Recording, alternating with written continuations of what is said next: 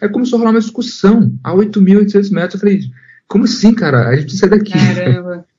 E aí, sim, só para resumir a história, chegou uma hora que eu precisei, eu fui meio que perdendo a paciência, assim, porque já tinha passado 15 minutos, esse cara ainda estava tentando descer, era ele, mais quatro outros Sherpas tentando descer, assim, independente das circunstâncias, né, assim, eu, eu achei, assim, de um egoísmo tão grande, né, você, tipo, não, eu preciso descer, porque eu já fiz curva, eu preciso descer, e azar, né, de quem está subindo agora. E não era assim, né, sendo que a gente estava num ambiente que todo mundo precisava se ajudar ali. Olá, sejam muito bem-vindos ao Maré Sonora, o podcast que você navega por muitas conversas inspiradoras. Eu sou Marina Guedes e hoje apresento o segundo episódio com o montanhista, fotógrafo e filmmaker do universo outdoor, Gabriel Tarso. No primeiro bate-papo desta série, o Gabriel contou sobre a sua trajetória na fotografia e os trabalhos que vem fazendo para a série do canal Off Sete Cumes. Hoje você vai conferir um desafiador momento dele quando ele estava no Everest, a montanha mais alta do mundo, que fica localizada no continente asiático. E em termos de curiosidades técnicas, o que, que você levou para o Everest de equipamento? O que, que você pode contar sobre isso, Gabriel? Nossa, esse é uma, é uma é um assunto que gera pano para manga, né? Porque é, eu tenho né, amigos, né, fotógrafos que trabalham em projetos ah, mais em ambiente urbano, né? E aí a máxima é, né, você sempre peca pelo excesso, né? Então você leva a lente porque vai que precisa, você leva o, o carregador tal que vai que leva o monitor X porque se der pau nisso. E na montanha o raciocínio é quase o contrário porque principalmente esses projetos né, é, de montanhas é, é, onde eu preciso estar numa situação, eu preciso ter autonomia né, para me trabalhar no que diz respeito ao peso dos equipamentos, né, a, desculpa, a logística né, de carregar os equipamentos para cima e para baixo, eu não vou dar conta de carregar tudo né, que eu gostaria de carregar. Então, eu preciso sempre ir filtrando o que eu vou usar ou não. Então, eu, depois desses anos, né, eu, eu, encontrei uma receitinha, né, que funciona muito bem para mim, que é principalmente é, carregar equipamentos de limpeza, equipamentos para ter autonomia com a, as cargas, né, painel solar, carregador solar, as câmeras e lentes propriamente ditas, e, enfim, é, é uma situação complicada, mas acaba levando às vezes também os notebooks com os, HDs para fazer os logs, né, como foi no Everest, né, eu subi com meu, meu laptop até, até o acampamento base.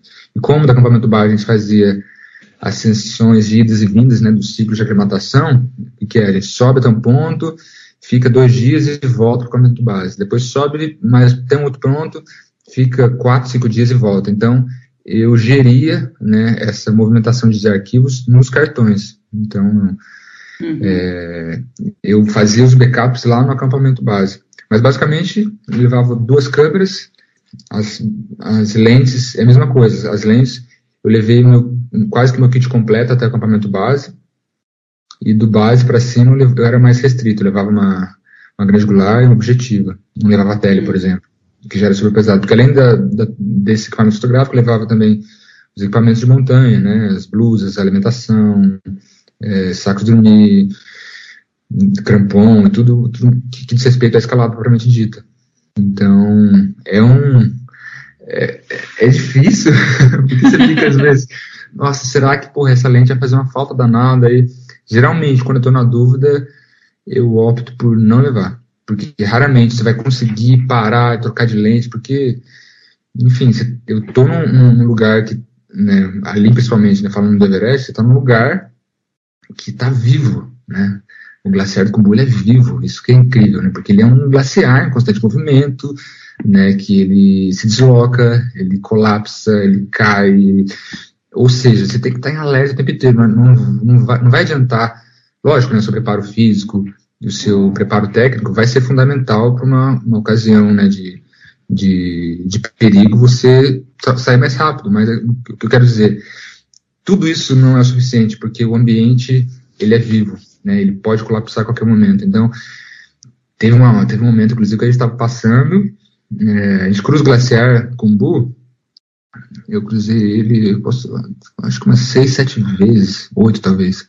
Teve um momento que a gente passou, em, em questão assim, de quatro, cinco minutos, um bloco do tamanho de uma casa, né? Ele rolou para baixo, assim, e podia ter levado a gente. Eu fiquei, uau, uau, na hora assim, cara.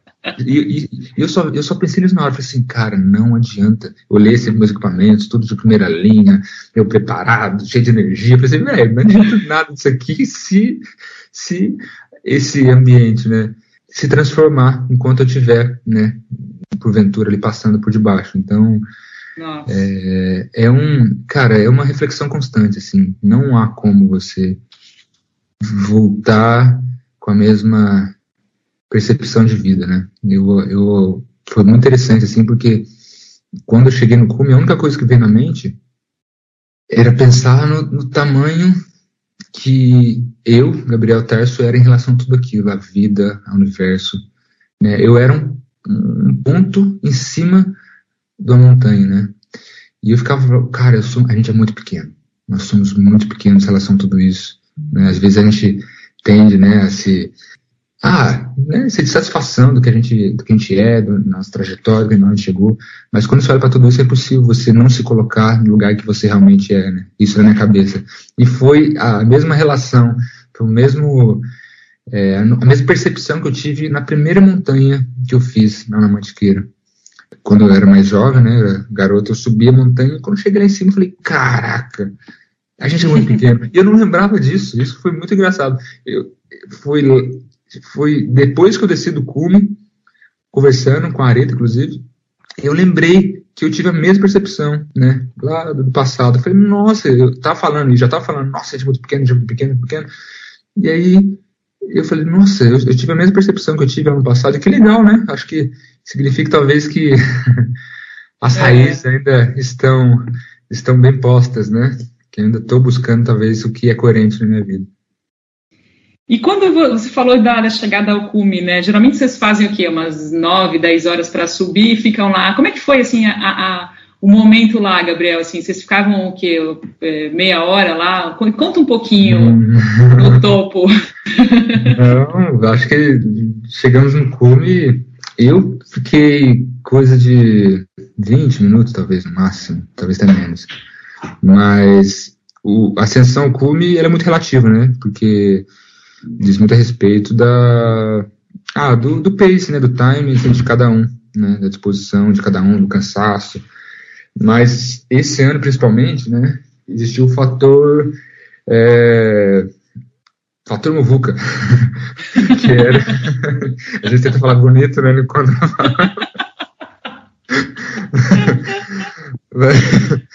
tinha, tinha muita gente, assim, porque por conta da pandemia, a, a temporada de 2020 foi cancelada.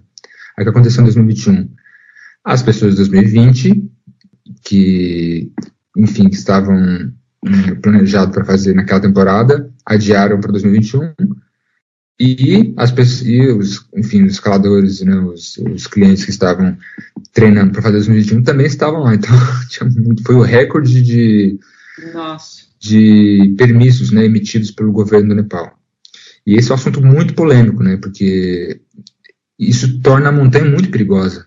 Né, muitas pessoas que, a grande maioria, não têm autonomia para ser autossuficiente nesse ambiente, né? Vamos dizer assim.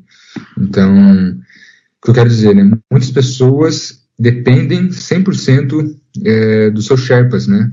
Os Sherpas são as pessoas, são os, os escaladores locais que conhecem aquele ambiente né, com a palma da mão, que já fizeram vários cumes do Everest. Ele é, é, o guia, é o guia que, que uhum. vai, vai ser responsável por te acompanhar até o cume da montanha. Então, as expedições comerciais do Everest são feitas dessa forma. E isso me dava bastante medo. O meu maior medo era dois principais. Nossa. Ficar na fila, né, porque, por exemplo, na temporada de 2019, se não me engano, ou 18, tiveram fatalidades de pessoas que morreram é, congeladas, né, tiveram hipotermia enquanto esperava a vez de subir, né, porque tinha fila para subir o cume do Everest. Isso é um absurdo.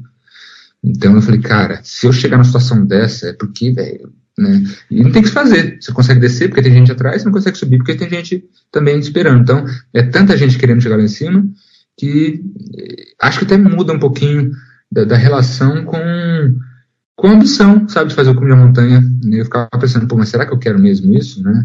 Eu, lógico, eu estou indo para registrar um projeto, mas eu estou colocando minha vida em risco, né? Então, além de tudo isso, para mim, lógico, eu tenho a minha, eu tenho a gana, né, de fazer um, um da montanha, porque eu também sou montanhista. Mas é, o, o fator né, que está me colocando lá é o meu trabalho. Então, eu ficava me questionando, pô, será mesmo que eu quero? Né, não sei, não sabia. Por muitos momentos, assim, eu, eu, eu, me questionei, né, mesmo, antes de, lógico, antes de embarcar, tô dizendo, né, pro Nepal. Uhum.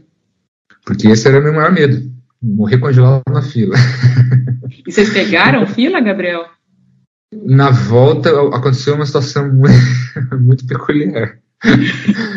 é, porque fizemos o cume da montanha, né, gente, enfim, acabei até tropeçando na história, mas a gente saiu mais cedo, é, por conta principalmente dessa relação. Né, eu, eu, falava, gente, vamos sair mais cedo, vamos sair mais cedo, porque eu não quero pegar fila, e eu sabia do ritmo né, da, da, da expedição, que já estava um pouco lenta, e, e, eu ficava um pouco apreensivo, né, porque eu, eu meu, enfim, né, meu, a minha função, vamos dizer, né, é acompanhar o, o cliente, né? É documentar isso tudo. Então eu preciso uhum. estar bem, eu preciso estar bem físico e psicologicamente. Né? Eu preciso estar com o equipamento em dia, com os dedos funcionando perfeitamente, sem nenhum congelamento. e, e, e, essa era a minha, a minha, ah, o meu receio, né? De não estar em condições de.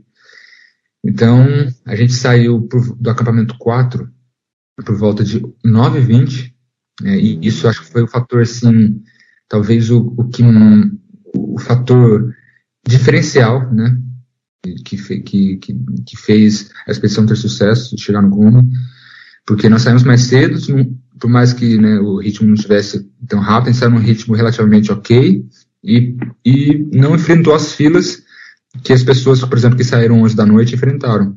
Então, nós chegamos no cume por volta das 7h20 da manhã, com poucas pessoas no cume, né, muito poucas, eu passei algumas pessoas no caminho, e, e, e, e, o registro né, em montanha, ele exige que, nem que exige, né, que assim, o diferencial é você conseguir é, contar né, numa forma visual, né, com uma, uma, imagem bonita, né, uma, uma imagem bem contada, é, é, você contar o que está acontecendo. Né? Então não adianta nada eu ficar, por exemplo, full time ali do lado do personagem gravando ele de costa, gravando de frente. Então eu acho que é super importante, né, eu me afastar do, do, do personagem, ir adiante, às vezes fica para trás, porque aí eu consigo enquadrar ele numa paisagem, consigo dimensionar a relação é, geográfica, espacial de tudo aquilo, né, a relação do tamanho do, da pessoa com a montanha, tudo isso me vem na mente na hora, né, então eu sempre sinto essa necessidade de para frente, para trás, então a, não foi diferente ali na, na sessão não cume, às vezes eu ficava para trás, fazia algumas coisas para frente, para frente, para trás. Quando a gente chegou no cume, a, a câmera estava em estado assim é, deplorável, a, a, câmera foi exposta aqui na, na, na alça da mochila durante toda a ascensão. Então, a gente tinha um vento que vinha de sudeste, né? Que Nossa. tinha mais ou menos 50 km por hora. A sensação térmica estava ali beirando os menos 30. Então, a câmera ela congelou o foco e o zoom. Eu estava com uma 2470 18 ah. da que é uma lente super versátil, né? Que na situação dessa ela me resolve bem. E ela congelou o anel, cara. E eu falei, cara, não tô conseguindo focar. Nossa. As baterias também eu já nem coloco na câmera, nem, quer dizer, né, eu nem deixo ela dentro da câmera porque ela congela. Então, eu acabo deixando as baterias dentro da, da roupa, assim, às vezes coloca dentro da luva, às vezes coloca aqui próximo ao peito, em contato com a pele, para o corpo manter a, a, temperatura, a bateria em condições de funcionamento, né? Então, eu só encaixo a bateria ali na hora da, de, de fazer o clique, né? Isso faz a gente perder, às vezes, o, o time, né? Às vezes perder o momento que a gente gostaria, porque até tirar a bateria, colocar e tal. Mas, enfim, fomos subindo, chegamos em cima, não consegui tudo, fazer tudo que eu gostaria de fazer, né? tinha duas GoPros também comigo, as duas GoPros congelaram. Então eu tinha praticamente a minha Sony em, em condições não favoráveis, consegui fazer algumas coisas, e na descida aconteceu que a gente a gente, eu e o, e o Pemba, né, porque é, a areta ainda estava subindo, o Gustavo já estava descendo, e a gente se deparou com parte da, da enfim, dos clientes, né, e dos Sherpas subindo. Então, existia momentos que não dava para passar, né, por conta do acesso é super restrito. Assim, você tinha 30 centímetros de trilha, depois já era o, a, a, descida, né, ali da crista, né, então eram ambientes que eram bem perigosos, assim, se você tivesse duas pessoas no caminho, não dava passar. Então, começou a rolar uma, um super, uma super, um super engarrafamento ali, a 8.800 metros. E aí, quando aconteceu aquilo, eu falei assim, eu olhei assim, eu estava na fila descendo e tinha pessoas subindo. Aí eu falei, bom, é, acho que a galera vai se ajeitar ali e daqui a pouco a gente volta, né, a caminhar. E aí eu fiquei esperando. Aí passou 10 minutos, assim, eu tô vendo ninguém se mexe ali, eu tava meio que numa curva, assim, não conseguia ter o visual de todo mundo. Aí eu saí do lugar, assim, olhei, assim, ninguém, todo mundo parado. Que situação hilária, assim, porque tinha pessoal subindo, pessoal descendo, e um de frente pro outro, assim, ó, tipo, tentando passar e não conseguia, e ficou 10 minutos parado, no frio, ali, 8,800. Daí eu falei, gente, é, tipo, bater aqui na, na canequinha assim, atenção, posso ter o, o, o, poder da palavra aqui? Posso? Gente, vocês precisam decidir, né? Ou vocês sobem ou te desce. Aí eu já comentei com. Tinha um chefe na minha frente ali que eu não conhecia ele. Falei, cara, vamos sair daqui, ó, vamos dar passagem pessoal. A hora que passar todos aqueles ali, a gente desce. Ele, não, não, não. Aí começou a rolar uma discussão a 8.800 metros. Eu falei, como assim, cara? A gente precisa sair daqui. Caramba. E aí, sim, só para resumir a história. Chegou uma hora que eu precisei, eu fui meio que perdendo a paciência, assim, porque já tinha passado 15 minutos, esse cara ainda estava tentando descer, era ele, mais quatro outros Sherpas tentando descer, assim, independente das circunstâncias, né, assim, eu, eu achei, assim, de um egoísmo tão grande, né, você, tipo, não, eu preciso descer, porque eu já fiz curva, eu preciso descer, e azar, né, de quem está subindo agora. E não era assim, né, sendo que a gente estava num ambiente que todo mundo precisava se ajudar ali.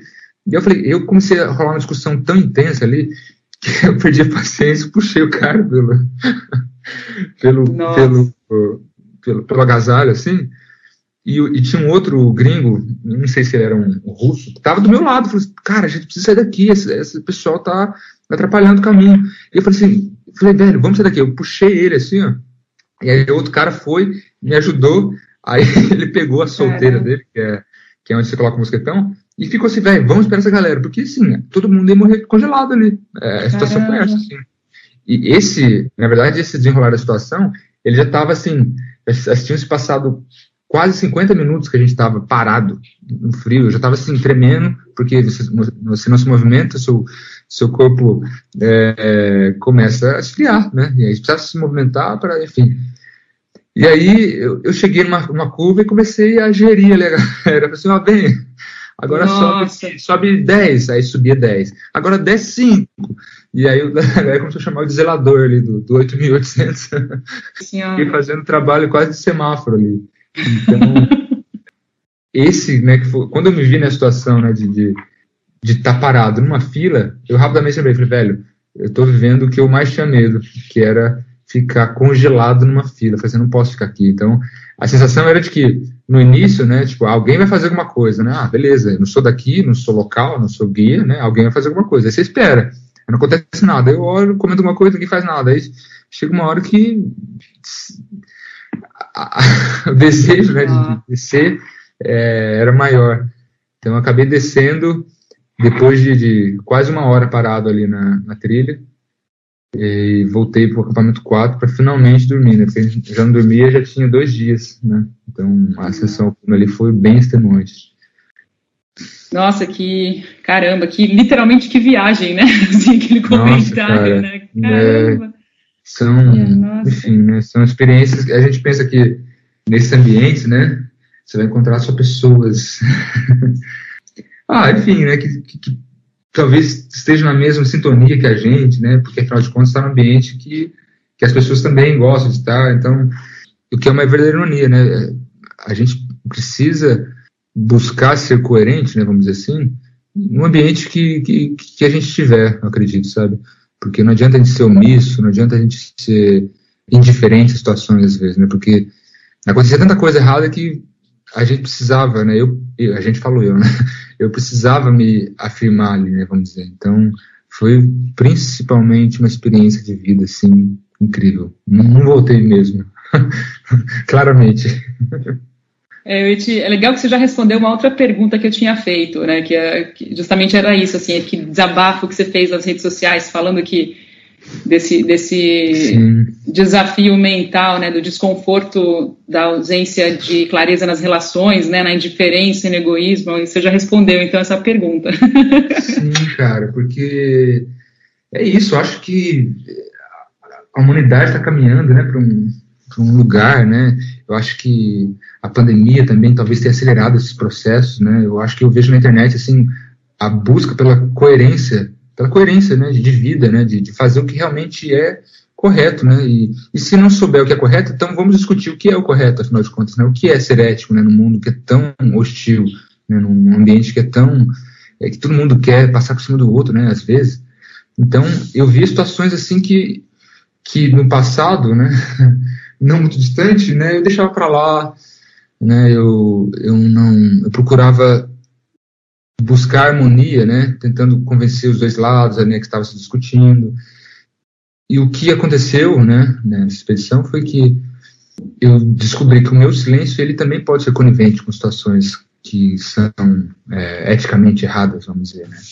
Então, eu acho que serviu principalmente para isso, né, para mim olhar para esse silêncio que durante tantos anos eu eu fiz e encontrar uma nova maneira de lidar com as situações. Então, eu acho que é isso. A busca pela coerência é um, é um caminho sem volta. Muito obrigada por prestigiar o Maré Sonora. Agradeço também aos apoiadores que são fundamentais para que esse projeto siga inspirando muitas e muitas pessoas. O Maré Sonora é um oferecimento do Café do Luiz, o café que celebra a amizade e os bons momentos. Encomende o seu de qualquer lugar do Brasil através do perfil no Instagram, arroba Café do Luiz. Os ouvintes de Floripa também podem pedir deliciosos bolos caseiros. Confira tudo por lá. E só um detalhe: o Café do Luiz se escreve com Z. E se você gostou desse episódio e quer nos ajudar, é muito fácil. Basta doar a quantia que puder por meio de transferência bancária para nossa chave Pix, que é a seguinte: podcastmaresonora@gmail.com. O seu apoio vai ser muito importante para nos ajudar a cobrir todos os gastos necessários à produção do podcast. Eu volto na próxima segunda-feira com a parte final da conversa com Gabriel Tarso. Até lá, tenha uma ótima semana e bons ventos!